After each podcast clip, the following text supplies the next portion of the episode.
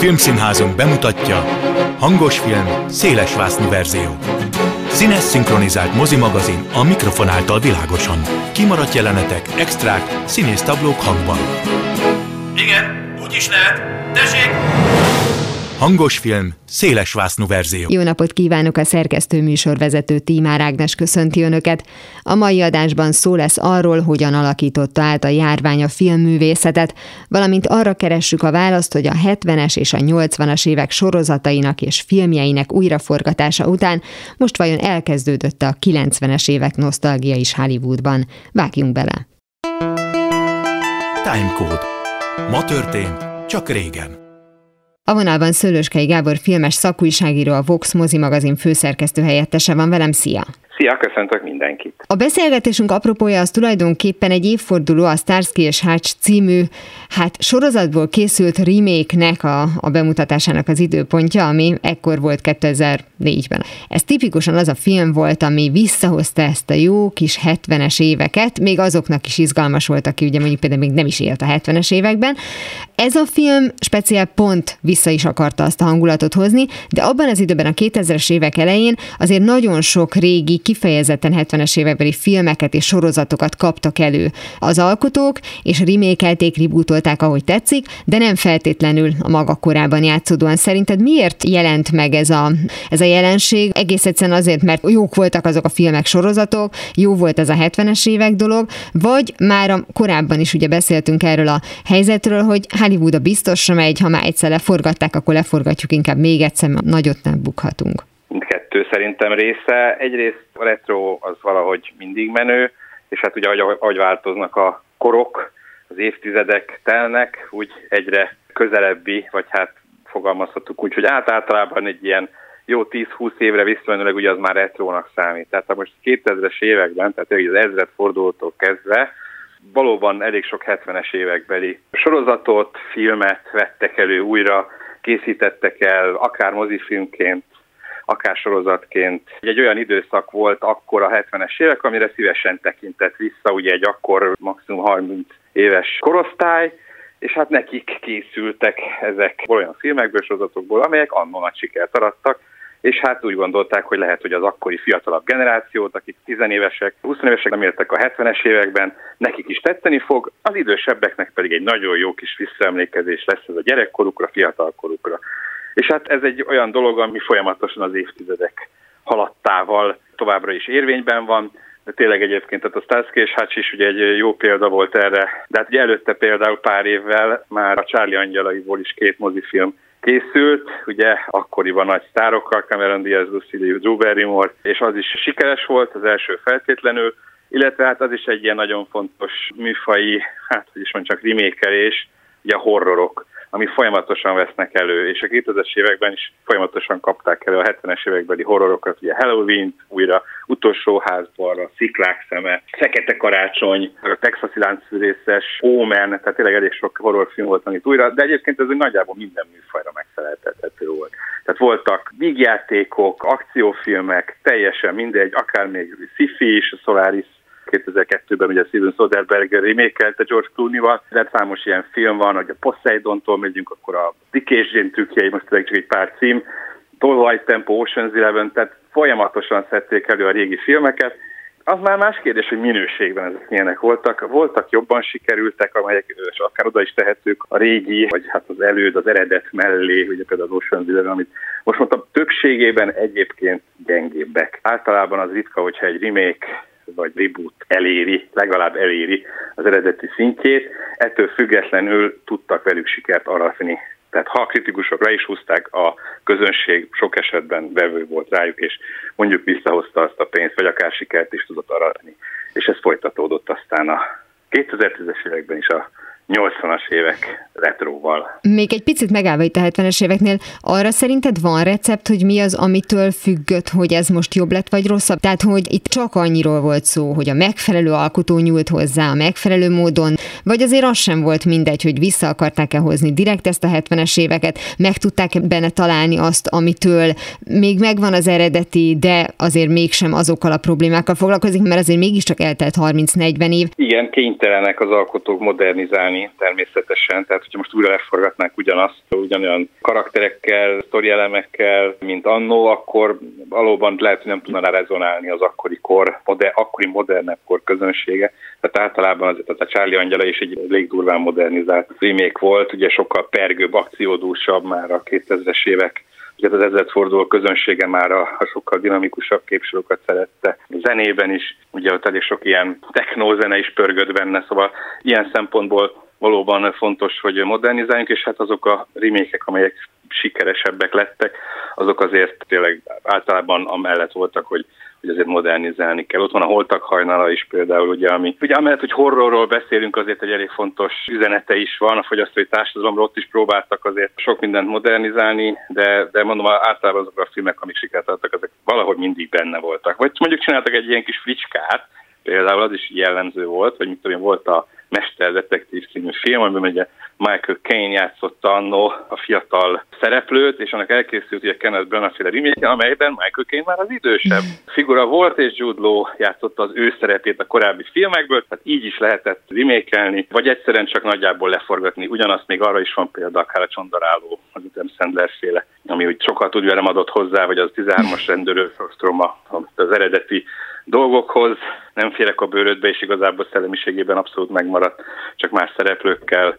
Jodie Foster helyett Lindsay Lohan, nagyon jó csere, tehát hogy vannak ilyenekre is példák. Igen, egy a Walt Disney erre remek apropót adott saját magának, tehát hogy a kicsikocsi sorozatától kezdve rengeteg ilyen, mert azok meg tényleg örökérvényű családi filmek voltak, azokat bármikor még most is le lehet újra forgatni, nem lesz se jobb, se rosszabb. A Disney ugye milyen jó lóra tett, hogy ugye saját remékelésébe kezdett, ugye az animációs filmjeiket forgatják le újra élőszereplős verzióban, és óriási sikereket aratnak, ugye Aladdin Oroszlán király szépség és a szörnyeteg, nem most legközelebb a kis hablán kapjuk. De mielőtt még ugye kihagynánk egy nagyon fontos évtizedet, amit már ugye előre vetítettél, ez a bizonyos 80-as évek, hát annak már nem tudom hány éve, hát vagy isztuk a levét, vagy örülünk neki, azt mindenki döntse el maga, hogy ugye itt egy kicsit azért más a helyzet, mint a 70-es éveknél, mert nem csak arról van szó, hogy előszedtek régi sorozatokat, mint mondjuk a Miami Vice, aminek lett egy jó közepes filmes verziója, vagy mondjuk a Hawaii Five-O, vagy a Magnum, vagy akár mondjuk a Szellemírtóknak az egyre rosszabb ribútjai,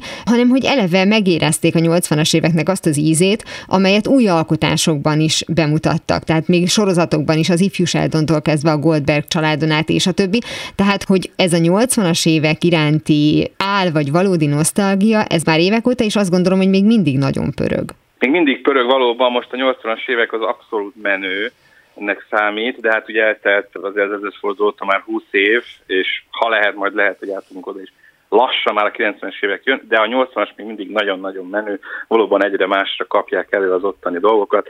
És az 80-as évek az, ahol nem feltétlenül arról van szó, hogy fognak egy 80-as évekbeli filmet, sorozatot, bármit, akár most már ugye videójátékot is, és modernizálják. Nem, a 80-as évek hangulatot akarják visszahozni, akár ha az utólag említett videójátékban van ez abszolút 8 bit mánia. Ugye 8 bites zenék, akkori videójáték Ready Player van kezdve, én nem is tudom most a 8 bites karácsony rontóra, tehát hogy egy annyi ilyen ezzel foglalkozó, akár animáció, akár film van, hogy ezt a generációt, akik már videójátékon nőttek fel, ez az első generáció, azok egy jó kis nosztalgiát tudjanak. És a, mai gyermekeknek, vagy fiataloknak, akik ugye már ezeken a ultra reális videójátékokon nőttek fel, de olyan érdekes kis adalék, hogy hát régen ezek milyenek voltak. De ettől függetlenül ezen kívül is nagyon sok minden van, amihez folyamatosan próbálnak visszajönni 80-as évekbe, és egy kicsit hozni is azt a hangulatot. Van, amiben persze modernizálni kell, 21 Jump Street, amit humorban például, hogy ott volt a karatekölyök, de akció Conan a Barbár, Titánok harca, musicalek is, ugye Fame, Footloose, ezeknek is volt egy ilyen kis feldolgozós időszaka. Horror szintén pörög tovább, rémálom az elmúlt szában gonosz halott, kedvencek temetője, poltergeist. Ezek is folyamatosan mennek, de vígjátékok is, vakáció, vagyok, ugye, ami a Riviera vadorzóinak egy remake bár már a Riviera vadorzó is igazából remake volt, egy régebbi Marlon Brando filmé, de az volt igazából a főbb, és az egy ismertebb, úgyhogy igazából mondhatjuk azt is, de ezek is folyamatosan pörögtek, és ez valóban már egy szerintem is. Még mindig szeretjük ezt az időszakot, még mindig van ez a média zabáló idézőjelben generáció, ami szeret erre az időszakra visszaemlékezni. Úgy mondhat félmondattal, hogy hát lehet, hogy nem sokára akkor a 90-es évek, tehát akkor még nem, mert én törtem a fejem, hogy van-e olyan, ami már olyan éppen 90-es évek, és annak a hangulatát próbálja visszahozni, vagy konkrétan egy olyan remake, de akkor ezek szerint még nincs ilyen? Vannak már bőven azért, tehát legalábbis azt veszük, hogy 90-es évekbeli dolgok, amik már hát arra a sorsra jutottak, általában egy szomorú sors, hogy rimékeljék őket, és csak a Baywatch-ra gondolni, vagy az emlékmásra, vagy a holdpontra, vagy az egyenesen átra. Most készült nemrég egy Tudom mit tetét tavaly nyáron borzalmas sorozat első évad után is kaszálták. Nemrég jött ki a srác, nem jár egyedül, ami a csaj, nem jár egyedül, cím nagy sikerű filmnek egy ilyen fordított kis remake és hát ugye említett Disney remékek, amik azért többségében valóban kevésbé tesznek hozzá az eredetihez. Jákob Lajtóriája borzalmas remake készült belőle nemrég pár éve, csúcsformában sorozat, egy új borzalmas reszkesetek betörők film, Robert Zemeckis boszorkányok, tehát azért van, már bőven a 90-es évekből is. Itt a 90-es években a hangulat az már talán egy kicsit kevésbé erőteljes a 80-as évekhez képest, és itt már nem feltétlenül a 90-es évekbeli hangulatot fogják vissza, ez annyira nincs is, van, persze zenében, divatban, öltözködésben, sok mindenben, de ezt már így annyira én úgy látom, hogy nem próbálják visszahozni, inkább csak az akkori szintén sikeres dolgokat. Bár most pont eszembe jutott, hogy tavaly milyen jó volt a kampókéz, tehát olyan is van, hogy egy, egy, egy horror remake akár jó is lehet, ami hozzá tud tenni az eredeti. Ez az szintén 90-es éveké. Igen, ez azért érdekes, hogy vajon a 90-es évek azért nem jön vissza hangulatában, mert hozzánk még túl közel van, és nem látjuk olyan markánsnak, vagy a 80-as évek tényleg markánsabb volt, és azért van, hogy ezt a hangulatot vissza akarják csempészni. Én nem tudom, de minden esetre már most félek, hogy pár éven belül akár 2000-es évekbeli filmeket is elkezdenek rimékelni, hiszen már most 22 évvel vagyunk 2000 után, úgyhogy ez, hát ez bármikor jön. 10 évek később már kvázi újat csináltak. Hát igen. De ki sem hűlt idézőjelben Tobi Maguire, már jött Andrew Garfield tíz évvel az első pókember után, tehát azért ilyen is van, de nem csak a, a múltra nézünk vissza, hanem próbálunk megélni a jelent is. Ez egy tökéletes végszó arra, hogy a, a nosztalgiázás az tulajdonképpen egy remek dolog, de azért szeretnénk új filmeket is látni Hollywoodtól például. Köszönöm szépen Szöröskei Gábor filmes szakújságírónak, a Vox mozi magazin főszerkesztő helyettesének, hogy beszélgetett velem a filmeken való nosztalgiázásról. Köszönöm én is bármikor. Audio kommentár. A kameraforgás irányának követése. A vonalban Vízer Balázs filmkritikus van velem, szia! Azt fogjuk megvizsgálni, hogy milyen hatással volt a járvány, illetve hát a járványkezelés magára a filmek előállítására, azoknak akár mondjuk a cselekményére, vagy a megjelenésére. Most már ugye egy több éves történetről kell, hogy beszéljünk. Az első perctől kezdve rögtön volt egy nagy váltás, ami azonnal megérződött a, a filmeken is, a sorozatokon is, vagy ez azért szép lassan, fokozatosan gyűrűzött be, ahogy a hullámokkal együtt változik? Azonnal érződött, persze. A nagy stúdiók első reakciója az volt, hogy az összes ilyen presztis filmet elhalasztották, nem mertek velük kockáztatni, ha megnézzük, hogy mondjuk a, az új James Bond filmet hányszor halasztották el, és nem két héttel halasztották el, hanem ilyen fél évekkel folyamatosan, akkor azért látszott, hogy milyen pánik ült ki azonnal.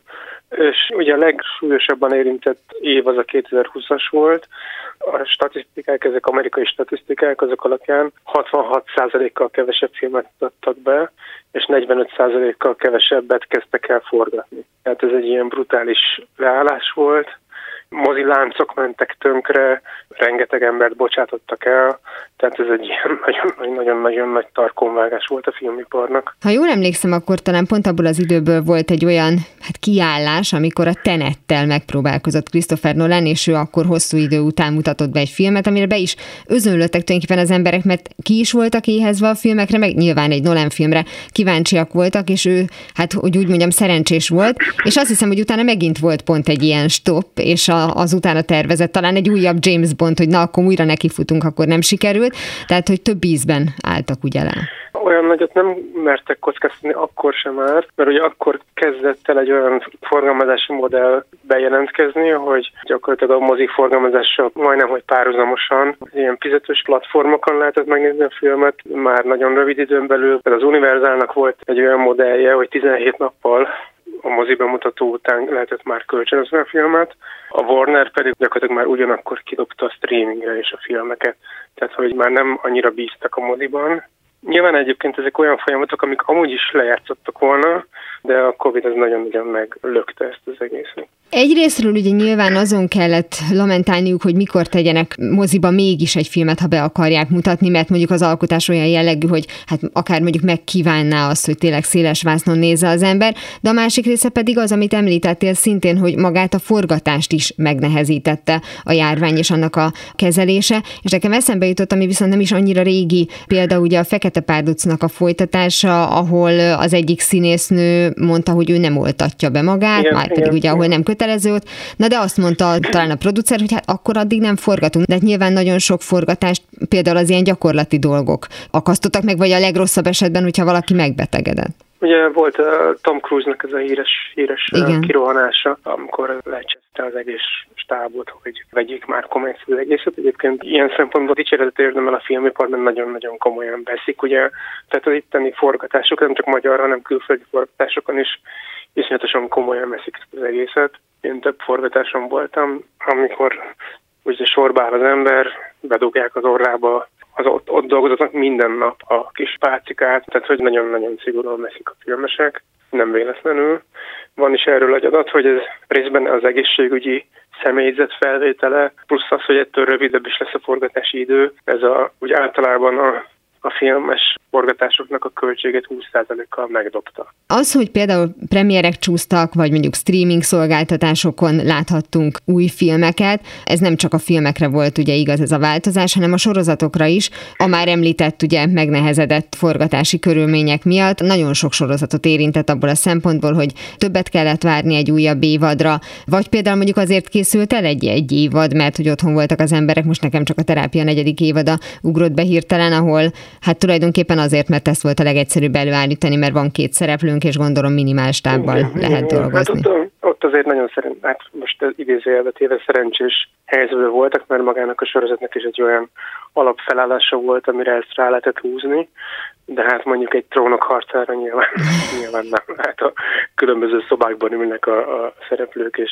üzengetnek egymásnak, ez nem, nem, nem. Nyilván ez egy nagyon nagy kreatív kihívás volt, amire szerintem nagyon-nagyon kevesen találtak választ. Neked az egy megfelelő válasz volt, hogy néhány sorozat, mármint hogy nem meglévő, hanem új sorozat azt mondta, hogy akkor mi külön, otthon, és majd akkor mozaik formában, mert hát ilyenre akár hazai példát is láttunk, így fogjuk elkészíteni a sorozatainkat, vagy azért ott az ember nézőként érezte, hogy na hát ez egy kényszer megoldás. Nagyon-nagyon lehetett érezni. Mm. Én nem, nem is tudok visszaidézni olyan példát, amikor azt mondta volna, hogy csettintettem volna, hogy hát ezek most megfogták azt, hogy hogyan lehet ebből valami jót kihozni. Én nem éreztem azt, hogy ez sikerülne. Ugye arról beszéltünk, hogy megakad mondjuk egy forgatás, vagy filmek késnek, sorozatok késnek, de azért ugye ennek nem csak az lesz a, a hozománya, hogy később láthatjuk, hanem például akár megváltozhat a, a cselekménye is. A Birmingham bandája, vagy Peaky Blinders, aki ahogy ismeri, jutott az eszembe, ahol ugye Helen McCrory elhunyt, és ez nagyobb tragédia, mint az, hogy mi később látjuk ezt a sorozatot, és átalakul a cselekmény is, de azt hiszem, hogy Kilian Murphyvel volt egy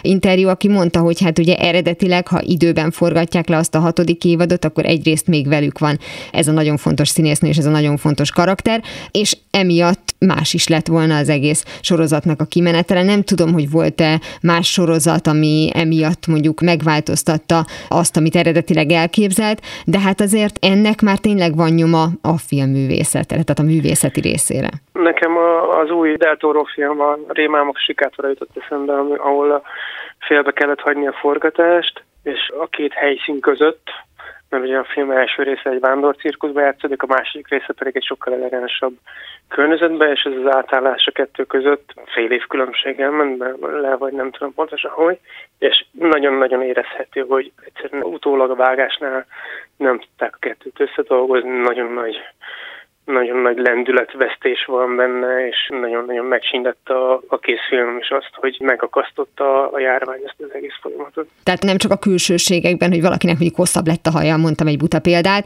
hanem abban is, hogy láthatóan a színészek elvesztették a, a fonalat? Igen, igen, abszolút, abszolút. Tehát uh-huh. nyilván a színészekből ki kell hozni, tehát nyilván a, ilyen esetben a, a rendező felelőssége, hogy, hogy ezt ő hogy tudja összefogni, és hát a rendező is embert, nem biztos, hogy ő egy fél év kiesést ugyanazzal a lendülettel vissza tud hozni. El tudja érni, hogy a színészei, az operatőre, az egész stáb ugyanúgy dolgozzon, nyilván akkor kicserélődnek is emberek, tehát hogy hogy azért ez egy nagyon nagy váltás. Ha már a kreatív megoldásokról is beszéltünk, és nem csak mondjuk a mozaik jellegű filmek és sorozatok jutnak az ember eszébe, hát rengeteg olyan film és sorozat készült, ami nem csak érintőlegesen, hanem szánt szándékkal azzal a helyzettel foglalkozott, hogy járvány van, abból a szempontból, hogy főleg az első időszakban ez a bezártság, ez nagyon erőteljesen megváltoztatta az emberek életét, és ugye ezt a jelenséget, mint egy aktuális problémát, hát nem egy alkotás föl akarta, tudta dolgozni. Ezeknél már jobban lehetett érezni azt, hogy amelyik jól sikerült, azok tényleg tudtak egy aktuális problémára reagálni, és igenis szükséges volt, és nem arról szólt, hogy ha már erről van szó, akkor csináljunk erről filmet. Én szerintem ez akkor sikerült jó, hogyha nem szó szerint vették a járványt, hanem egy ilyen, egy ilyen nagyobb társadalmi elidegedés, vagy egy ilyen nagyobb társadalmi váltásként mutatták ezt a folyamatot. Tehát amikor mondjuk egy világjárványt máshogy mutattak be, de nyilvánvaló volt, hogy erről van szó. Elég sok ilyen volt, talán kicsit túl sok is, de volt, volt, amelyik ezt jól tudta megfogni, volt, amelyik ezt jól tudta hozzáéleszteni ahhoz, amit mi nap mint nap megélünk ezzel. Szerintem azok jártak rosszul, akik szó szerint a Covid-ról akartak beszélni, és azok jártak jól, akik ezt egy ilyen tágabb kontextusú tudják helyezni. Igen, azt hiszem, hogy a karantén melú az rossz pontszámot is kapott az IMDb-n, mert az igen. nagyon erőteljesen erre fókuszál, de egyébként ez egy nagyon érdekes dolog, hogy, és azt hiszem, hogy ez a része viszont kifejezetten, vagy jobban érezhető sorozatokban, hogy legyen az mondjuk a Love Life című sorozat, vagy a, a Sex és New York folytatása, vagy tényleg millió olyan sorozatot mondhatunk, amelyik éppen már az x évad után egy újabb évaddal kellett, hogy valamilyen módon legalább érintőlegesen beszéljen erről, és hogy egy fura ambivalens érzés volt szerintem a nézőben, vagy bennem legalábbis, hogy valamiről beszélnek például New Yorkban, és én pontosan értem, hogy miről van szó. Meg volt egy teljesen ellentétes vonal is, egy ilyen eszképizmus. Én azt olvastam, hogy az elmúlt években soha ennyien nem nézték a jó barátok epizódjait, ami teljesen biztos, hogy hányszor, hányszor volt alkalmunk hogy megnézzük.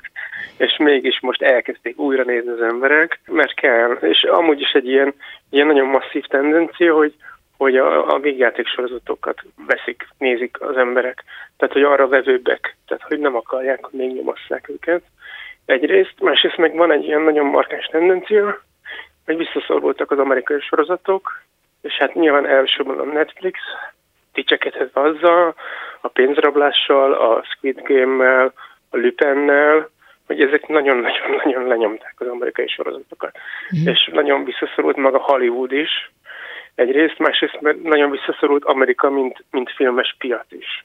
Tehát, hogy azt látod a számok alapján, hogy az európai filmekre hirtelen nagyobb lett, a, vagy akár ázsiai filmekre az igen, igény. Igen, igen. Mert, hogy, mert hogy könnyebben elérhetőek, hiszen úgy is streamingelünk? Nem csak ezért, nem csak ezért. Nyilván ezek több hoznak valami pluszt is. Tehát, hogy, hogy nyilván egy olyan történetmesélési nézőpontot mutatnak be. Ez különösen a Squid Game-re igaz, ami szerintem, hogyha ez pár évvel ezelőtt jön be, akkor maximum az ingyencek nézik. Uh-huh. Az, hogy ennyien néztek egy dél-koreai sorozatot, azért ezt idézőjelbe véve, de nem normális dolog. Tehát ezt korábban el, elképzelhetetlen lett volna. Egy ilyen sikere lesz, és ilyen kulturális hatása lesz egy, egy dél-koreai sorozatnak. Ami egyébként nem készült extra mennyiségű pénzből, meg sztárokkal, vagy bármi ilyesmi, és mégis vevők voltak rá az emberek az egész világon. És nem amerikai sorozatra voltak rágyógyulva. Tehát például pár évvel ezelőtt a Loki, ha kijön, mindenki azt nézi. Beszélgetnek a Lokiról, nem beszélgetnek például. De egyébként ez a sorozat és filmek közötti különbségben is észrevehető? Mert igen, ugyanazt, igen, igen. hogy az emberek szeretnek valami folyamatosságot látni, vagy ezt csak így belemagyarázom? Tehát, hogy nem áll neki új filmnek, hogy valami új dologgal ismerkedje meg feltétlenül, hanem inkább haladni akar, mint hogyha az élet menne tovább, mert hogy ezt a sorozatot már három évad óta nézem, vagy akár mondjuk persze elkezd egy újat, de ha már néztem az első két hát, részt, akkor vele megyek. Van, van egy ilyen nagyon-nagyon profán olvasata is annak, hogy többet kapsz. Tehát, hogy leülsz egy filmmel, amit adott esetben megszokás az, hogy egy filmet egy az egyben nézel végig. Másfél-két órát otthon, ami nem életszerű. Egy sorozatot pedig 40-50 percekben le tudsz találni, úgyhogy közben elmész valamit csinálni, stb. stb. Ez egy teljesen profán dolog, de hogy több mindent tudsz addig csinálni, viszont többet kapsz. Hogy jön a következő rész, hogyha még belefér neked, stb. stb. Tehát szerintem van egy ilyen teljesen hétköznapi magyarázata is.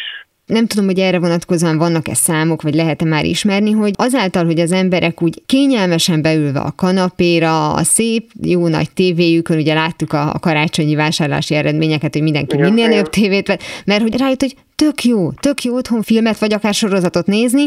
Most már egy ideje lehet menni, tudunk is menni moziba, persze maszkban, de hogy lehet látni, hogy az ember azt mondja, hogy hát több energiát hát, igényel. Mert, mert kényelem, ha már úgyis előfizettél valamire, akkor már kielvezel, nem kell 2000 forintot kérni a popcornnal, hanem berakod a mikróba.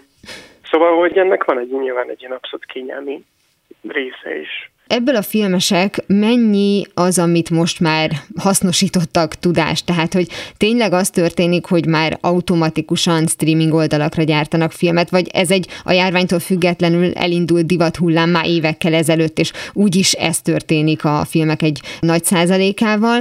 Tehát, hogy látható az, hogy egész egyszerűen kevesebb film kerül moziba? Látható, abszolút látható. Nagyságrendekkel kevesebb és nagyságrendel kevesebb nagy produkció kerül. Tehát, hogy lehet mondani, hogy hány belga, német, nem tudom milyen művészfilm, kicsi film, tehát ez most nem, nem lenézésből, de pici produkció kerül be a mozikba, amiket egyébként az elmúlt években vettek meg a forgalmazók, és muszáj bemutatniuk. Ez egy ilyen kicsit fals kép is, de nagy film kevés van.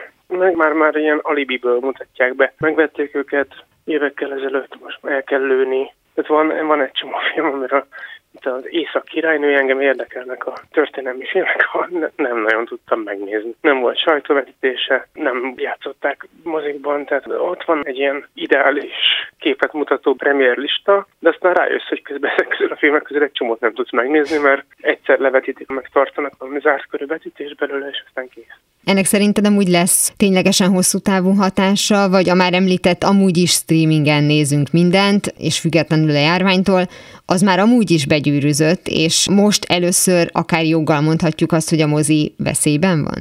Igen, szerintem lesz egy ilyen hatása.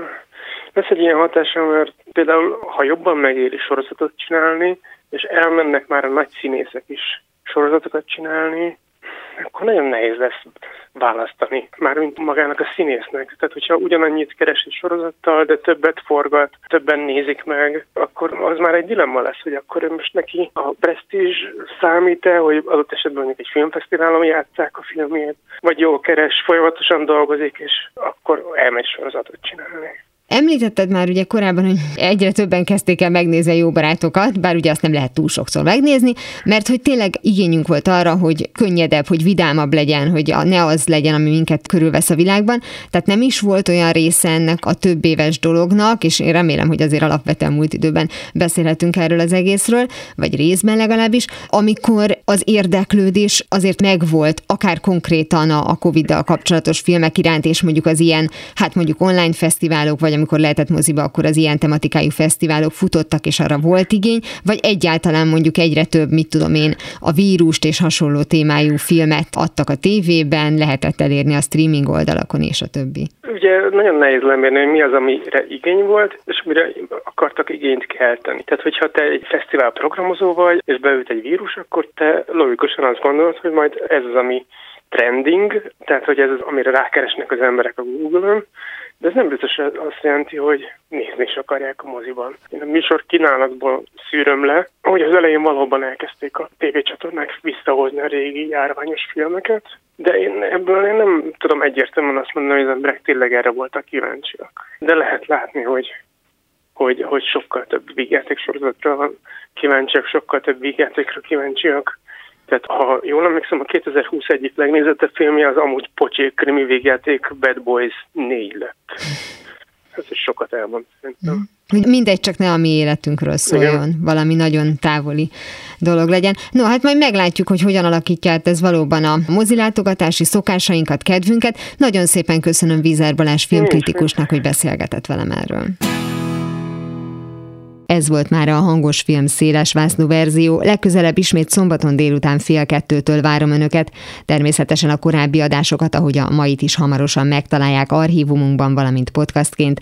Kövessenek minket a Facebookon, és ha még nem tették, iratkozzanak fel YouTube csatornánkra. Köszönöm a figyelmüket, a szerkesztő műsorvezetőt Tímár Ágnest hallották. Viszont hallásra! Hangos film, széles vásznú verzió.